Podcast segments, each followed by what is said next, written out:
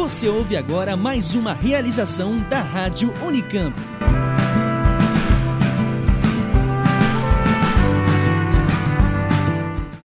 Olá, ouvintes!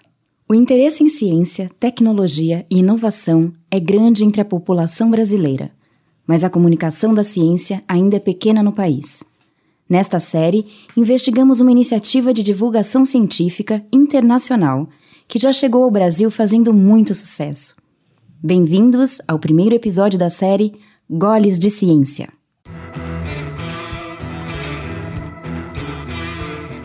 Sejam bem-vindos, bem-vindas e bem-vindos ao segundo dia dessa edição do Parque of Science Brasil.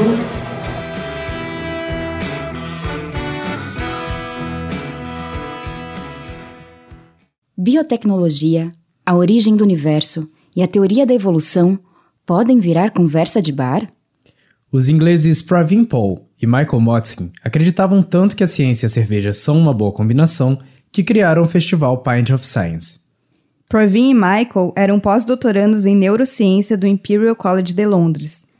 Ambos estudavam mecanismos moleculares de doenças neurodegenerativas, como Parkinson e Alzheimer. Fora da academia, conversar com amigos sobre as suas pesquisas, como o uso de micro-robôs para entrega de fármacos em regiões específicas do cérebro, parecia coisa de ficção científica. Em 2012, os pós-doutorandos receberam pacientes e seus familiares para conhecer as pesquisas desenvolvidas no laboratório. Na visita, os convidados ficaram fascinados com os experimentos em andamento, os cientistas e suas ferramentas de trabalho. Pravin e Michael pensaram que, se as pessoas estavam dispostas a conhecer os cientistas e visitar seus laboratórios, por que os cientistas não estariam dispostos a ir até as pessoas? E por que não fazer esse encontro em um ambiente descontraído, como o institucionalizado pub inglês?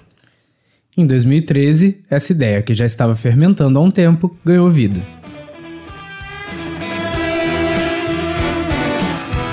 Pint of Science pode ser entendido como caneco de ciência.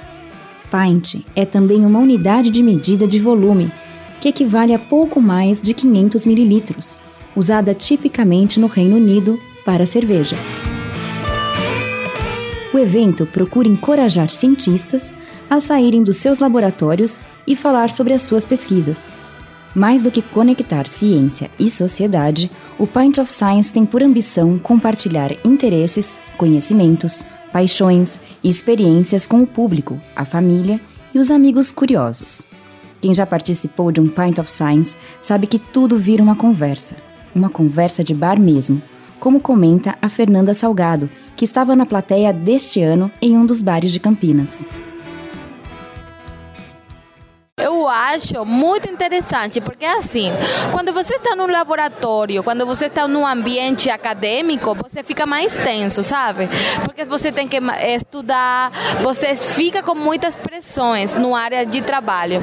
Quando você está na parte do bar, você fica tomando cerveja, seu pensamento fica mais relaxado e eu acho que as suas ideias fluem de maneira mais espontânea. E aí você vai ter uma conversa mais real do que no laboratório. E essa conversa de bar pode inspirar novas ideias, como relatam Alex e o João Pedro, também da plateia, após uma fala sobre edição genética mesmo que, tipo, eu toquei mais no assunto com o moço que me orienta no laboratório e tava falando, porque a cepa que eu uso pra, pra, é, pra, pra fazer as coisas lá no laboratório, ela é modificada no, com o método CRISPR e eu falei, mano, eu tô usando uma coisa que, tipo, eu nem sei o que, que é, mas eu tô usando, sabe? Aí eu achei que eu deveria conhecer mais pra saber o que, que eu tô usando, pra que, que serve, como, como vai interferir no que eu tô pesquisando, sabe? Com certeza foi usar o CRISP com pra você conseguir modificar o trigo, porque eu sou celíaca, então eu fiquei muito interessada nisso. Realmente vou pesquisar mais sobre. Eu não sabia que dava pra usar, não tinha pensado nessa ideia, e acho que se conseguissem seria muito importante. É, ela é bióloga humana, é, enfim, é, é bióloga, mas a parte de humanas. Que ela deu bastante. Não, mas é, é que mais focada na parte de humanas, né? E ela deu bastante é, questões sobre o que é o ser humano e tal. Deu faz umas pesquisas e, tipo, nunca tinha pra pensar em relacionar isso com a ciência, assim, teoricamente. Então, sei lá, isso pra mim foi novo, assim. Porque CRISPR eu já tinha visto num curso que eu fiz lá na PUC. Então, tipo, eu vim mais só pra curiosidade, mas eu vi, é, eu gostei bastante dessa relação que ela fez com a engenharia genética, com o que é o ser humano, o que isso implicaria, se ele continua, continuaria sendo ser humano após ter o gene modificado, foi uma pergunta, aliás, que fizeram aqui. Eu achei isso, isso foi o que eu vou, vou ficar pensando nisso antes de dormir. E permite até que as perguntas mais simples sejam feitas sem constrangimentos, como relatam a Jaiane Ferreira e o Emílio Garcia troca de experiências mais fácil. As pessoas se sentem mais sociáveis para conversar, para conversar, para expor suas opiniões, do que se fosse numa palestra mesmo, num ambiente mais fechado. Acho que talvez isso intimide um pouco alguns ouvintes a se pegar e se manifestar para fazer uma pergunta. Mas aqui não, aqui rola mais. Aqui é mais descontraído, aqui o pessoal tipo, se sente mais confiante de levantar e perguntar. Não, porque parece que é uma coisa mais íntima do que num, num ambiente diferente desse.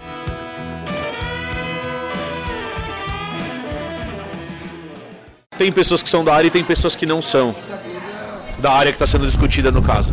E isso gera perguntas muito interessantes, que é, é um se vira nos 30 ali para o palestrante responder aquilo que aquilo está sendo falado. Então eu gosto muito desse tipo de evento.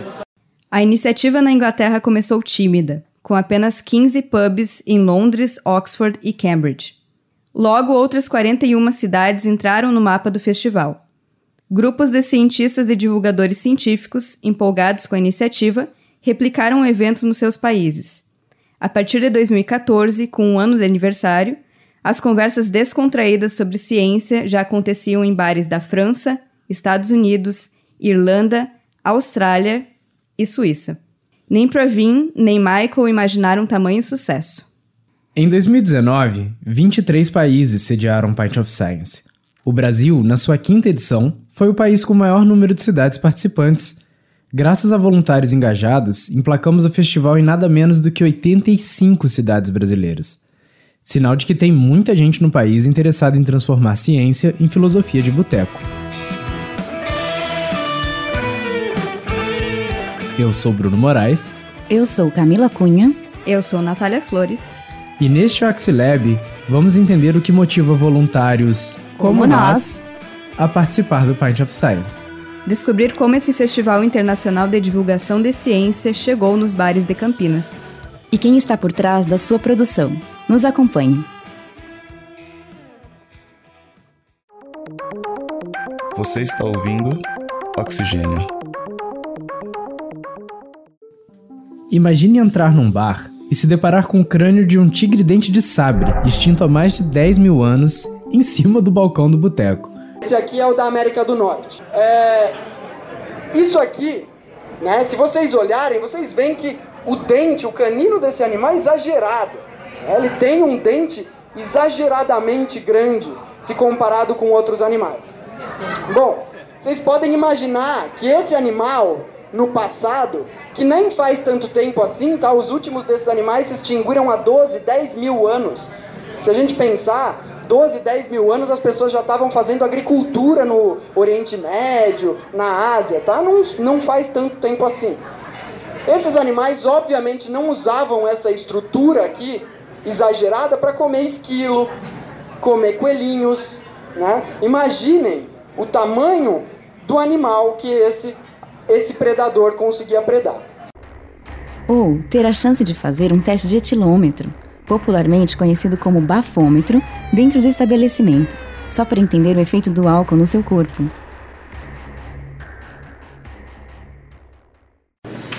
Para a gente finalizar, então, que já cortaram meu tempo aqui rigorosamente, né? É, e como eu bebi só um pouquinho, então para mim não vai fazer efeito, eu depois quero algum voluntário, eu acho que depois das perguntas a gente pode fazer isso, se vocês beberem mais um, um pouco, vocês conhecem aquele equipamento que todo mundo chama de bafômetro? Que não é bafômetro, gente, não é de bafo, nem de álcool. É alcoômetro ou etilômetro, né? Eu trouxe um. Então, quem for sair daqui do bar e for dirigir, se quiser testar antes, a gente testa. Quem não for dirigir e quiser testar para saber quanto está bebendo, não tem problema, a gente testa também, tá bom? Isso é redução de danos e essa é a forma de a gente chegar nas pessoas para que não aconteçam problemas e que o uso possa ser mais tranquilo e adequado. Obrigada. Ou mesmo, para ser mais ousado como os ingleses, sentar em um bar para tomar sua cerveja e ter a sua mesa visitada por um robô servindo batatinhas? Pode parecer cena de ficção científica ou de um filme policial, mas é divulgação científica mesmo. Os dois primeiros casos aconteceram no Pint of Science em Campinas. A criatividade dos voluntários, vez ou outra, cria cenas inusitadas e divertidas como essas. Mágico, fantástico e frenético são algumas das palavras-chave usadas para definir o festival. Para Clarissa Loureiro, a edição de 2019 foi mágica. Clarissa foi organizadora do evento na Casa de Cultura Fazenda Roseira, patrimônio material e imaterial da cultura negra de Campinas, que abriga a comunidade Jongo Dito Ribeiro. Nossa, foi um negócio mágico, eu acho. Que todas as vezes que eu sinto e falo, me emociono demais. Não sei explicar, passa uma emoção muito grande. Não sei como é, porque todas as pessoas que estiveram presentes lá me agradeceram assim imensamente por ter levado é, um novo formato de um evento completamente diferente.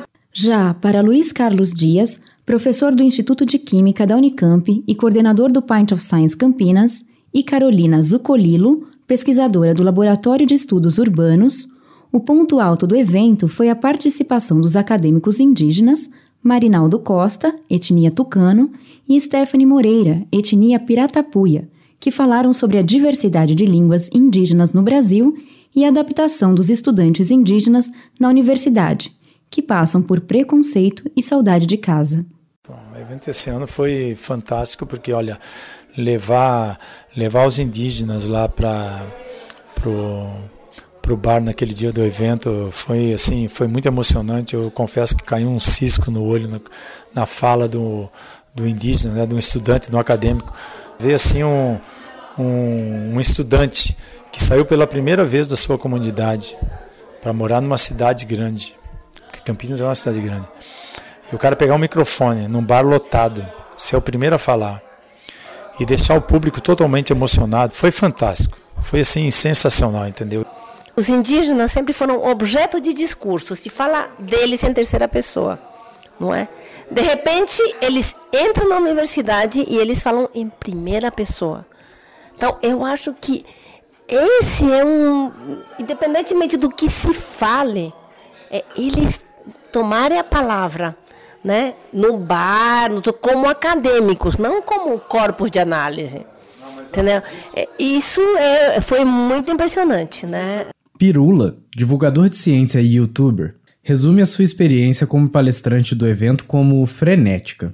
A divulgação científica feita presencialmente, ela é N vezes mais efetiva do que feita pela internet, pela televisão, pelo jornal. O olho no olho faz diferença, você poder responder a, a, pergunta da pessoa na sua frente, você poder conversar com ela depois da apresentação, você consegue tocar a coisa de uma maneira muito mais próxima.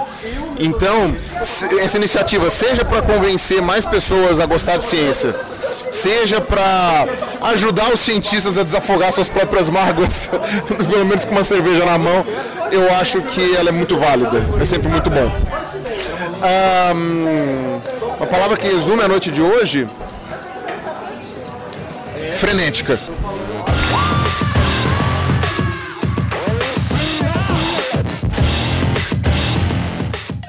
A chegada do Pint em bares campineiros tem relação com o cenário cultural de divulgação científica que já era emergente na cidade, movido por Rafael Bento e Isabela Esquirato.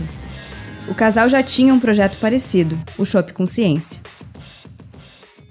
O Pint começou aqui em Campinas porque eu comecei o Shop Consciência antes. Então eu criei o Shop Consciência por quê? Porque sempre as melhores conversas nos congressos, quando eu ia, e isso era um consenso entre todo mundo que ia em congresso, as melhores conversas eram no bar. Não no congresso. Mas era no bar do congresso, era nas festinhas e tudo mais, confraternização. Aí eu falei, então por que, que a gente não faz isso sempre?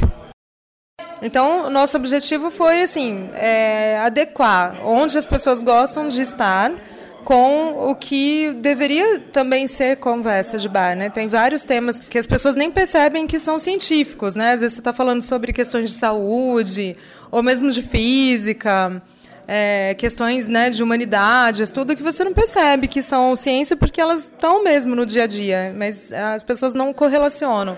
O Shop Consciência e o Pai de Campinas são eventos irmãos que nasceram no mesmo ano em Campinas, 2016. Com os mesmos organizadores, muitas vezes as histórias dos eventos se misturam.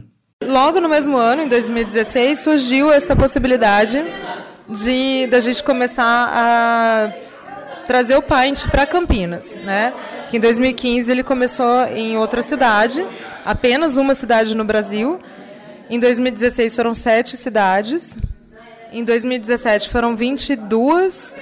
É, depois passou para 54 e agora em 2019 foram 85 cidades. Né? Então foi um crescimento exponencial, tanto no número de participantes, número de bares, número de cidades, é, palestrantes, voluntários. Então tudo foi crescendo.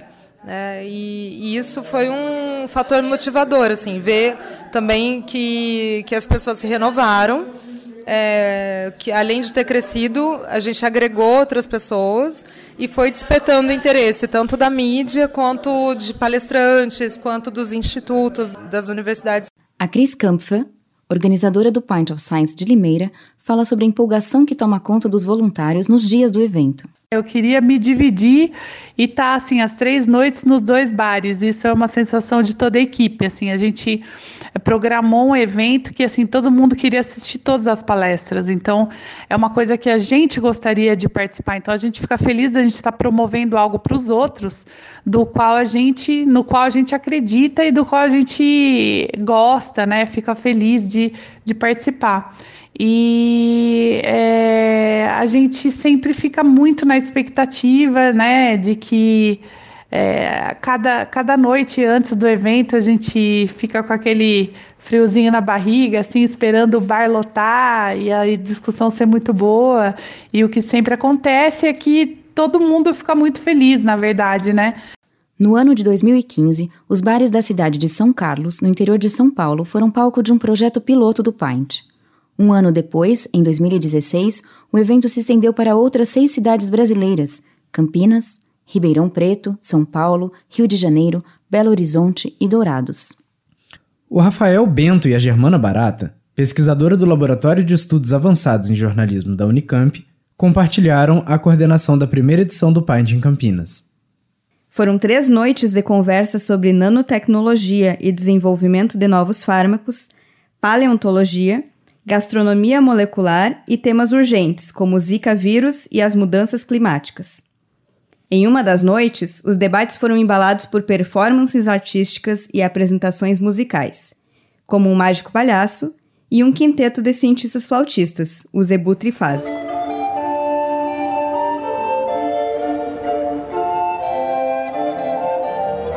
O grande finale aconteceu na terceira noite, o ambiente fechado dos bares foi trocado por um espaço aberto, o Observatório Municipal de Campinas. Cientistas falaram sobre astronomia e astrobiologia para um público de 1.200 pessoas. O cenário, ao ar livre, com food trucks espalhados pelo gramado, foi inusitado até mesmo para um festival com a informalidade do Pint.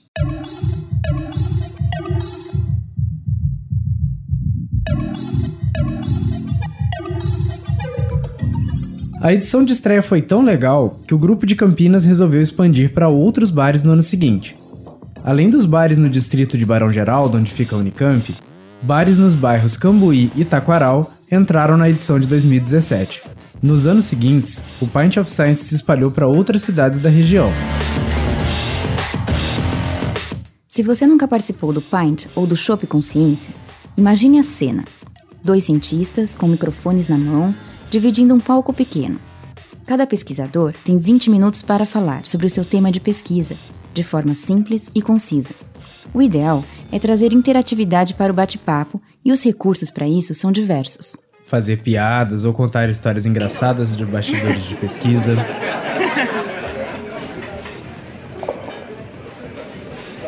Vou contar um, um, um causinho então. Tem, um, tem um, um lagarto de deserto que pra mim é uma das coisas mais estranhas que eu vi. Ele tem uma capacidade de lançar pelo olho a, uma sangue que a uma temperatura muito alta, quase fervendo, então talvez essa seja uma das maiores maluquices evolutivas que eu já vi. É uma, é uma estratégia de defesa, a hora que um predador chega, ele lança sangue, então não é soltar fogo, que nem um dragão e tal, mas uh, tá quase lá, né? tá um passinho. Que jeito idiota de se defender. É que nem o pepino do mar. O pepino no mar, como é que ele se defende, o pepino do mar? Ele solta as vísceras dele em cima do inimigo. Ah, você quer me matar? Eu não vou te dar esse prazer, me mata mesmo. Tá bom, né? Tem certas coisas meio idiotas. Mostrar objetos. Eu trouxe, até para mostrar para vocês, que isso daqui é um, é um kit, né, que vem como uma caixinha de óculos e ele vem com seringa, ele vem com água destilada e com hipoclorito e um copinho que é para a pessoa lavar a seringa e não compartilhar. Então, quando a pessoa troca isso daqui, existe um contato e um vínculo de saúde que é muito importante. Aqui vem também uma camisinha, eu, eu só não sei o que aconteceu com a camisinha, que ela sumiu daqui. Não sei, gente, é alguém deve ter precisou. E lançar desafios para a plateia. Eu posso fazer a pergunta, eu não sei se eu vou ouvir a resposta, mas eu queria que alguém me falasse qual é a primeira palavra que vem na cabeça quando fala de evolução. Vai vir não uma palavra, uma pessoa. É uma palavra. Mas eu. Mudança ali. Mudança. natural. Seleção natural. Fala de novo. Adaptação. Pokémon. Melhora. Pokémon. Beleza, tá bom já. É um tipo de palestra em formato de stand-up comedy. A plateia precisa se identificar com os assuntos e os cientistas. Fazer uma palestra desse tipo é um desafio. O Luiz Carlos nos conta como recebeu seu primeiro convite para palestrar. O primeiro contato que eu tive com esse tipo de evento foi quando eu fui convidado para falar no Shop Consciência. Fui convidado pela Isabela e pelo Rafael para falar sobre as análises daquela cápsula da fosfetanolamina que eu fiz aqui no meu laboratório. Foi um, um, um episódio é, extremamente importante, que foi a minha primeira vez, foi a primeira vez que eu tive a oportunidade de falar num, num bar, num ambiente assim totalmente descontraído sobre um tema extremamente relevante, né? E foi quando eu conheci os dois. E aí eu começando comecei a me interessar mais por isso. Eu nunca fiz nada relacionado à divulgação científica, nada. Assim, todo o meu trabalho, toda a minha carreira foi sempre assim é, direcionada para atividades de pesquisa na área que eu trabalho com doenças negligenciadas, doenças parasitárias tropicais negligenciadas. Mas a partir dali eu comecei a me interessar. E aí comecei a frequentar sempre o Shop Consciência. Ali falei, primeiro como palestrante e depois como, como ali, espectador no público. E aí fazendo perguntas, participando e comecei a me interessar muito sobre essa questão né, de, relacionada à divulgação de, de ciência. O Luiz entrou na equipe do Paint em 2018 e coordenou as duas últimas edições do festival em Campinas. Eu tive um, eu tive um envolvimento maior assim com a Natália, que é a coordenadora nacional do Paint of Science, exatamente pelo trabalho com a fosfetanolamina, porque ela ela sempre é, defendeu aquilo que eu estava fazendo em termos assim de, de, de avaliação, de mostrar que aquilo que ele, né, que, que é, todas as falcatruas, todo, tudo, tudo que de errado tinha acontecido na história da fosfetanolamina. Então a Natália entrou em contato comigo e perguntou: Você topa organizar o Pint of Science? E até então eu só tinha participado do Pint of Science como, como espectador, né? Então eu é, refleti, pensei, conversei com a, com, a Rafael, com o Rafael e a Isabela, e aí eu falei para a Natália, olha, vou tentar, mas eu não tenho experiência nenhuma com divulgação científica, porque eu nunca fiz nada relacionado à divulgação da ciência. É como a minha avó sempre me perguntava, né, o que, que eu fazia, porque quando você faz mestrado, graduação, mestrado, doutorado, seus parentes acham que você é doutor e entende de tudo, né? E eles têm essa visão do cientista, que o cientista é alguém que, que é uma entidade, que é alguém que entende de tudo. E na verdade a gente não é. E a gente não consegue mostrar para eles, para aquelas pessoas assim que aonde realmente o nosso trabalho, onde a gente quer chegar com, com o impacto do nosso, do nosso trabalho, qual é a importância do, da atividade que a gente faz. Então, a partir desse momento, eu resolvi me envolver. Né? Então, é, organizei o primeiro Pint of Science, foi um desafio enorme para mim, porque eu não tinha a menor ideia de como organizar um festival de ciência em bar. E aí levar o cientista para um bar, um local descontraído, para falar sem PowerPoint, sem usar data show, sem usar nenhum recurso audiovisual, que é um desafio enorme, porque é muito confortável para a gente falar com tudo, todos esses recursos, né?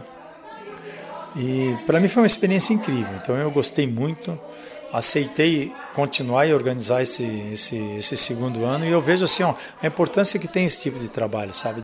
A proposta de festivais como esse é exatamente essa: de que mais e mais pessoas se somem à organização. Mais do que a experiência, o que conta é a vontade de participar, de se envolver com a divulgação científica. A partir desse coletivo de voluntários, a potência de sensibilizar pesquisadores de diversas áreas para comunicar o que se faz nos seus laboratórios se torna cada vez maior. O sonho do Rafael, quando propôs o Shop Consciência, era de criar um ambiente cultural favorável a outras iniciativas de divulgação de ciência em Campinas. Será que esses eventos produziram algum efeito na comunidade acadêmica? É, talvez o que tenha mudado é que muitos palestrantes, muitas pessoas que foram como convidados, cientistas e tal, entenderam. Quer dizer, eu não sei se a gente criou isso, mas a gente passou a identificar que existe um pessoal na academia que está muito interessado em fazer esse tipo de coisa. E que às vezes é só ter um espaço para fazer. Então, por exemplo, um exemplo que eu dou é o Fábio Gozo, por exemplo, que é da, da Química aqui da Unicamp. Ele dá uma, um show que ele falou de elementos químicos, origem dos elementos químicos e tal. O cara é um showman um showman. E a gente descobriu isso lá. Provavelmente os alunos dele sabem isso, mas. É, e a gente colocou ele em contato com outro público que não tem nada a ver, cara. Ele se soltou e ele fez uma apresentação incrível. E era isso que eu queria descobrir mais, sabe? Quem são esses. Talvez até divulgadores natos, assim, sabe? Essa edição de 2019 do Pint foi consolidadora para o Rafael. O evento tem público cativo, além de uma equipe comprometida. Consolidador, a palavra seria consolidador, porque eu acho que a cidade já entendeu que existe isso. Então a prefeitura já sabe, as pessoas já sabem, os meios de comunicação já sabem, eles já entenderam que existe isso. Eu acho que a gente já tem uma equipe que, independente de quem saia, eu acho que já tem gente que entendeu e consegue tocar para frente, por exemplo. De resto foi super bacana, como sempre, os palestrantes, o público, a interação, faltou bêbado. Eu não, nem, ninguém ficou muito bêbado para fazer uma pergunta, eu fiquei triste com isso. No seu teve? Ah, no meu não teve. E aí gente reclamando, ai, você vai deixar o bêbado fazer pergunta? E eu tenho que chamar atenção, falar, a gente tá num bar, eu tenho que deixar o bêbado fazer pergunta.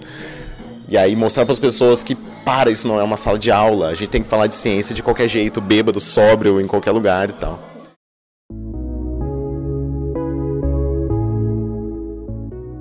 Agora, novos desafios aparecem.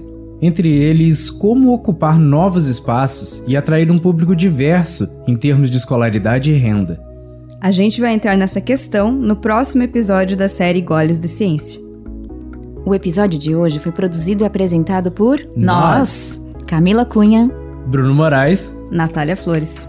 A coordenação é da professora Simone Paloni, do Labjor, e os trabalhos técnicos de Otávio Augusto, da Rádio Unicamp, e Gustavo Campos.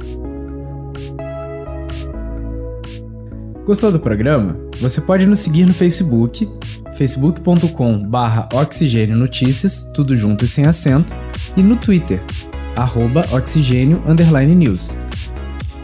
A gente também agradece se você deixar uma resenha ou um comentário na plataforma em que ouve o podcast. Nos, Nos vemos no, no próximo episódio. episódio.